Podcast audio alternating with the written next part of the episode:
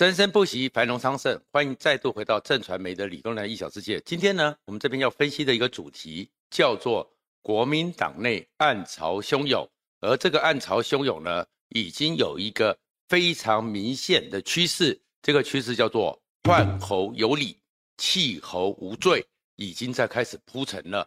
我们当然都知道，七二三很快的，国民党的全代会就要过了，而这时候侯友谊就会变成是追认。成为国民党代表的提名参选总统候选人，但是那些对于侯友宜疑虑的人不用气馁，他们也没在气馁，因为他们现在正活到了孙中山那个年代，起义十一次才成功嘛，所以未来好几个月，侯友宜和国民党金普聪麻烦可大了。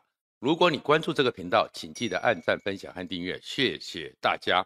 然后现在呢，我们当然知道说，靠近国民党。整个二七月二十三号的全代会，国民党内部里面疑侯论越来越高。他们认为侯友谊不是最强的母鸡，而是一只病恹恹的鸡。而这病恹恹的鸡，先前我们也讲过很多次，那些小鸡吓得要死。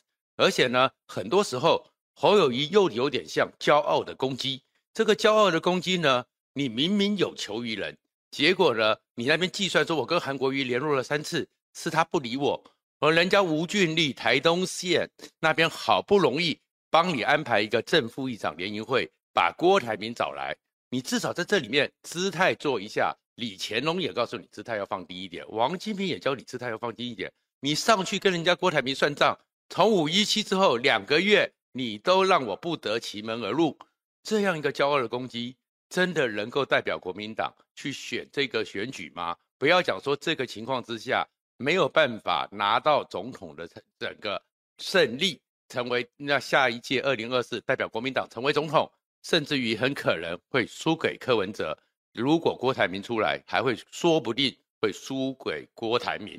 而这个趋势里面，其实很多人都看得懂，所以呢，他们当然开始喊出了各种。其实大概现在呢，我们去观察国民党内部对于疑侯论有三种的之状态。第一个是真心的。认为侯友谊不会赢了，那不会赢，而且会造成国民党伤害。第二个是有一群人觉得，也许挺郭台铭比较有机会。第三个力量是对于朱立伦的质疑，你朱立伦怎么会搞成今天这个局面？然后是不是应该要换掉朱立伦？这些东西都有三股力量就会形成。然后可是呢，当然国民党也定了一个调，这个调子就是，如果此时此刻换侯，那是国民党自觉深入。但是很多人会发现说，如果不换，那国民党会背绝生路。所以这样一个情势，其实路人皆知。那为什么路人皆知？国民党还有这么多人有这些动作，有这些串联呢？然后这些串联里面又没有真正动作呢？其实他们在做一件事情，叫做超前部署。这超前部署是什么？是打预防针。这打预防针是什么？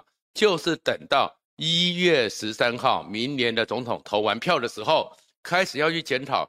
国民党为什么会惨败成这个样子的时候，他们可以大声的站出来说：“我早就说过了嘛，所以都是你们不听，所以呢，我的暮鼓晨钟被你们打压，所以我没错，错是你们这些不听我提前警告的人。那这里面呢，其实在铺陈两件事：第一个，弃侯无罪，因为他们早就说过了，所以后面的选举过程中，对于侯友宜，我已经仁至义尽了。”我也提醒过了，我也像王金平一样组织了一百五十个很多历史人物出来说，我有挺你，仁至义尽了，善尽义务了，但是没有办法就没有办法，所以最后弃侯无罪，也许改投了郭台铭，也许改投了柯文哲，那放弃侯友谊他们是没罪的，因为他们早就讲了一大堆，换掉侯友谊是有很多道理的，是你国民党反而不听。第二个呢，清算朱立伦。因为依目前的局势下去，明年一月十三号，国民党注定惨败。而这注定惨败之下，党主席一定要负起责任。那朱立伦、黄健庭都要下台，然后金溥聪也一定会成为他们一个抱老鼠冤的一个箭靶。那这个清理完之后呢，接下来国民党这个党权谁来接？所以这些人他们都是哎，我早就讲过了，跟我无关，是你国民党听不懂。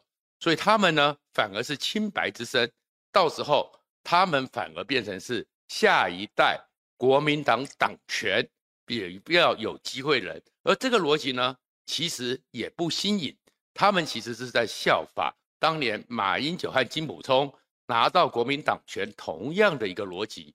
我们回去看整个过程中呢，当马英九当时当法务部长，因为扫黑金，然后被李登辉有了冲突之后，然后后面因为白小燕命案，然后就是整个基层不知为谁而战，为何而战，愤而辞官。当时塑造了一个效果，这个效果是什么呢？那个时候整个国民党因为黑金，李登辉连任之后，然后又有本土性的金融风暴，有很多黑金的问题，所以国民党所以岌岌可危。而在岌岌可危的情态之下呢，哎，马英九跳出来了，喊出了正义之声。那喊出了正义之声之后，马英九辞官了，回去当个教授。马英九有没有讲出该讲的话？有，但是国民党有没有听他讲的话？没有。所以最后国民党倒了以后，算账，连战要有责任，宋楚瑜要有责任，李登辉要有责任，吴伯雄、黄坤辉这些李登辉时代的权贵通通有责任，只有一个人没有责任，那个人叫马英九。所以马英九就成了整个国民党完全在二零零零年失去江山之后。既变成最后的独生子，因为他有切割，所以现在国民党内那些换侯有理喊的人，其实也是在预作。如果你将来输的时候，他就是下一个马英九，下一个众人皆醉我独醒，但是是你们不听我的话，所以其实就是保持自己将来弃侯无罪，而且是应该是国民党如果要重新复出的时候。最后的独生子之一，然后其实现在这个情况，当然他们做这个操盘，但是后面有人就讲了，那现在金小刀很凶啊，金普聪很凶啊，为什么他们敢造反？为什么他们还要去拉着郭台铭？而郭台铭为什么觉得他有底气？他是可以可能要独立参选？其实原因就是在金普聪，金普聪的这个整个出手，他呢其实已经看到他捉襟见肘的状况了。什么叫捉襟见肘呢？我们从来没有看过。我们知道说，辅选的总执行长、总指挥叫做抬轿的，而抬轿的人是在背后运筹帷幄的。哪有抬轿的人呢？冲到最前面去。你看金溥聪又接受专访，又到处去小刀四杀，又杀这邱意，又杀蔡正元，又杀整个像是郑丽文，杀了半天，然后要挤脓包。哪有一个这样的一个主帅，这个一个真正的一个操盘的幕僚手，做抬轿的人变成坐轿人的，这抢了所有光芒，因为他没有办法了。因为为什么没有办法呢？因为重新再讲说，金溥聪和邱毅仁是台湾两党蓝绿之间最相信政治板块决胜负的人，所以在政治板块之下，一定要神魔对立。什么叫做神魔对立呢？就是他们浮出来的人。是一个多么善良、多么正直、多么可爱的一个神，但是对方多么的凶恶，对方就是魔鬼，我们不能让魔鬼胜利。所以呢，魔鬼越凶残，我们越要保护这个神。所以接下来叫做焦虑动员，呼群保侯。可是金溥聪当了执行长，到现在为止也快一个月了，快一个月之后，他能够做到这件神魔对立，像当年马英九那个情况，弄成了一个呼群宝马的状况。焦虑动员，所以马英九虽然大家都知道他没什么能力，可是为了要拉掉陈水扁，拉掉民进党，大家还是先保了马英九再说。为什么没有这个效果呢？因为整个这个坐在轿子上的人没办法用整个包装、用文宣、用议题的掌控，成为金溥聪想要做那个纯良善良的神。因为为什么这样子呢？你看金溥聪出来的时候，先讲说侯友谊是被低估了啦。他其实有很多能力，可是一个多月下来之后，大家还是觉得侯友谊可能是被你金溥聪和朱立伦高估的。大家真的没看到他有什么能力，真的不知道他能够讲出什么东西。好，这这一关不行，那怎么办呢？接下来就说民调哦，那个很多人是刻意的去收买了民调，说讲出了是不符合市场行情的五十万、九十万的一个民调，然后说民调里面呢加权是有问题的。年轻人呢？他看有一份民调，只有三十个年轻人被加权之后误解了，好像侯友谊完全没有年轻人的支持的。可是已经到我们今天录影的时候，连续十七份民调，侯友谊就是第三，而这个第三完全没有改变，第三或第四那你这个民调，难道每个民调都这样子吗？而这些民调在去年的时候也曾做过，侯友宜是是百分之四十几，几乎没人可以打，整个赖清德根本不是他对手。那你为什么金溥聪没去质疑同份民调同样的一个调查方法呢？所以他这招也没用。再过来就是高高举起正义的大旗，立个标杆，叫做你们那些人哦，心态有问题，没有党格。但是问一下台湾人，多少人还觉得国民党现在有格？国民党现在的一个整个五一七的征召的过程，那么的黑箱，那么多的疑点，那么多的一个钱纲独断，这完全不是一个民主基本原则的公平公开。所有人进去之后，都对这个程序完全的觉得说 OK，虽然结果不满意，但是程序是 OK 的。没人看得懂这个程序，那你的格在哪里呢？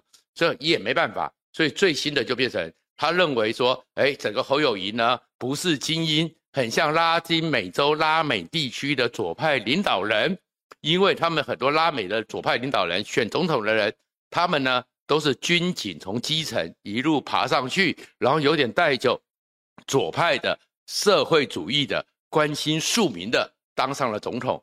他这个想法，可是他不知道犯了天下之大忌。为什么呢？因为整个世界里面对于拉美的状况非常的担忧。因为他讲的那个，比如说委内瑞拉的查韦斯，委内瑞拉查韦斯先当然现在下台了。他本来委内瑞拉是一个非常富庶的地方，那时候他们的一个笑讲话是说，有人爬上树去采槟榔，不小心掉下来，掉下一个车子里面，那辆车子就是凯迪拉克。可是二零一六年以后，世界银行统计，全世界最痛苦国家第一名就是委内瑞拉。然后呢，十年前，美国和西方有一个重量级的著作，叫做《独裁者的进化》。独裁者的进化里面就是说，其实我们经过了三波民主之后，民主的新的威胁在二十一世纪就出来了，就是很多打着左派民粹，好像从基层里面的方式，利用民民主的过程夺取权力之后，摧残民主。所以很多拉美的人呢。当选之后，他们呢在民主的过程中不断的扩张自己的权力，延长自己的任期，那些国家都非常凄惨。而这本重量级的著作《独裁者的进化》，第一章就是现在全世界最受不了的人，叫做普丁。普丁夺权也是透过民主的程序，所以透过民主程序摧毁民主，才是民主现在最大的问题。那你金溥聪怎么会去把侯友谊比作？难道侯友谊是普丁吗？难道侯友谊是查韦斯吗？难道我们台湾很成难得成就的第三波民主的模范生，要会毁在这样一个民粹左派这样一个领导人吗？怎么会讲成这样子？我是觉得金溥聪有点可怜呐、他有状况会让我回想到我们在大学的时候，那个时候呢，常常是这样子：如果很英俊的男生、很漂亮的女生，我们就说他风流倜傥、国色天香；然后或者接下来退一点点的话呢，英俊潇洒。女的呢就冰雪聪明，还没有没有办法，就像我这种的话呢，就说我是遵守交通规则。那你马一金溥聪现在要造侯友宜造不成，你怎么办呢？所以他现在就杀，大家要找魔，而这个魔会是谁呢？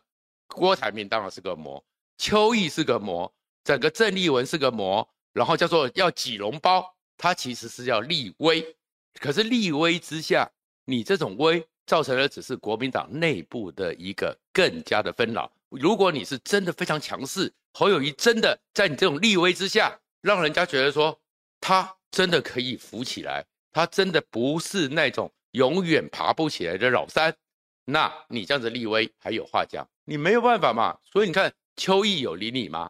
郑丽文有理你吗？蔡正元有理你吗？然后呢，郭台铭更是不理你了。可是这里面呢，还有一个状况。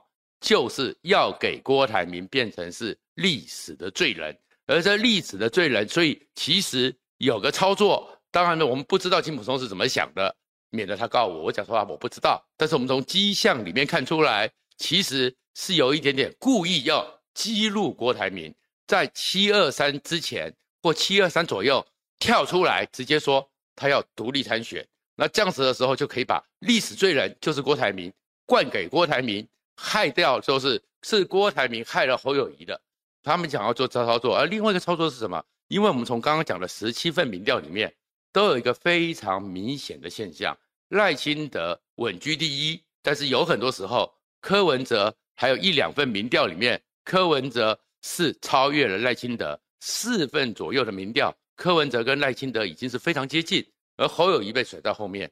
但是只要加入四卡都的时候，郭台铭一进来，原来郭台铭确实是有郭粉，而这郭粉当郭台铭没出来的时候，有大量的是寄放在柯文哲身上。而且大概都有两成左右不表态，而有郭台铭的时候，这不表态、不投票的人也有部分郭粉也会到郭台铭身上。所以其实你会看到民调的真相是数字上很清楚，侯友谊其实跟郭台铭没有关系，有没有郭台铭，侯友谊就是十五到十七，不会有影响。但是郭台铭出来之后，哎，郭台铭马上就把柯文哲遥遥领先侯友谊的十几趴以上左右的状况被拉到。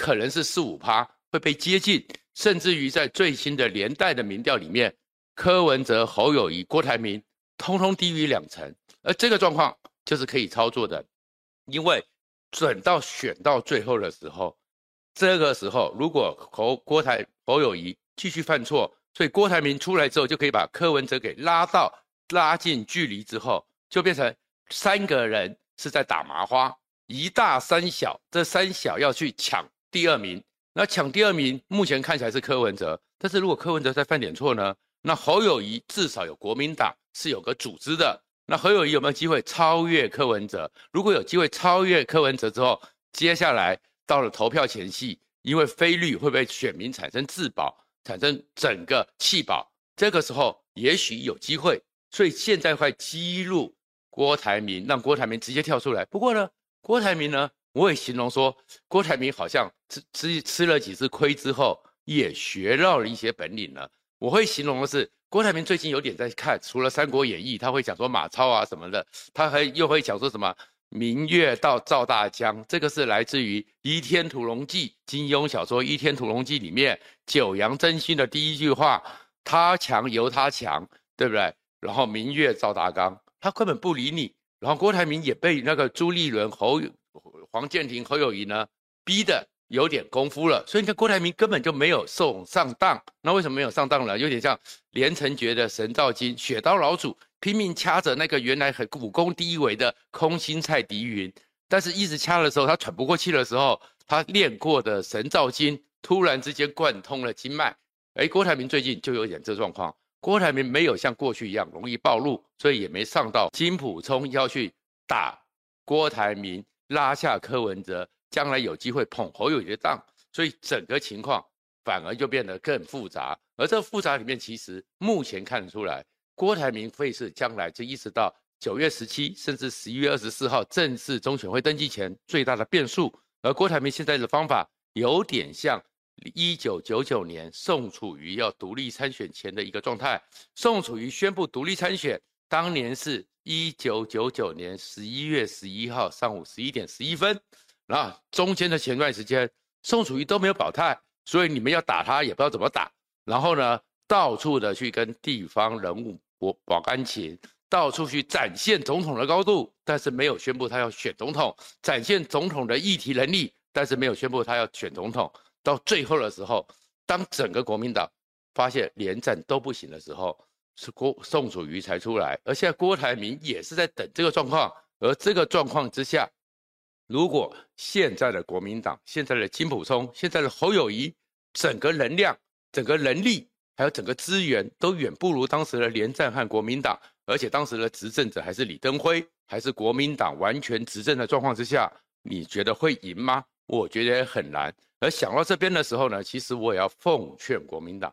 不管怎样，挺侯友宜、征召侯友宜是你们的事，但是不要搞太多的文宣，不要搞太多的宣传，这个是没有用的。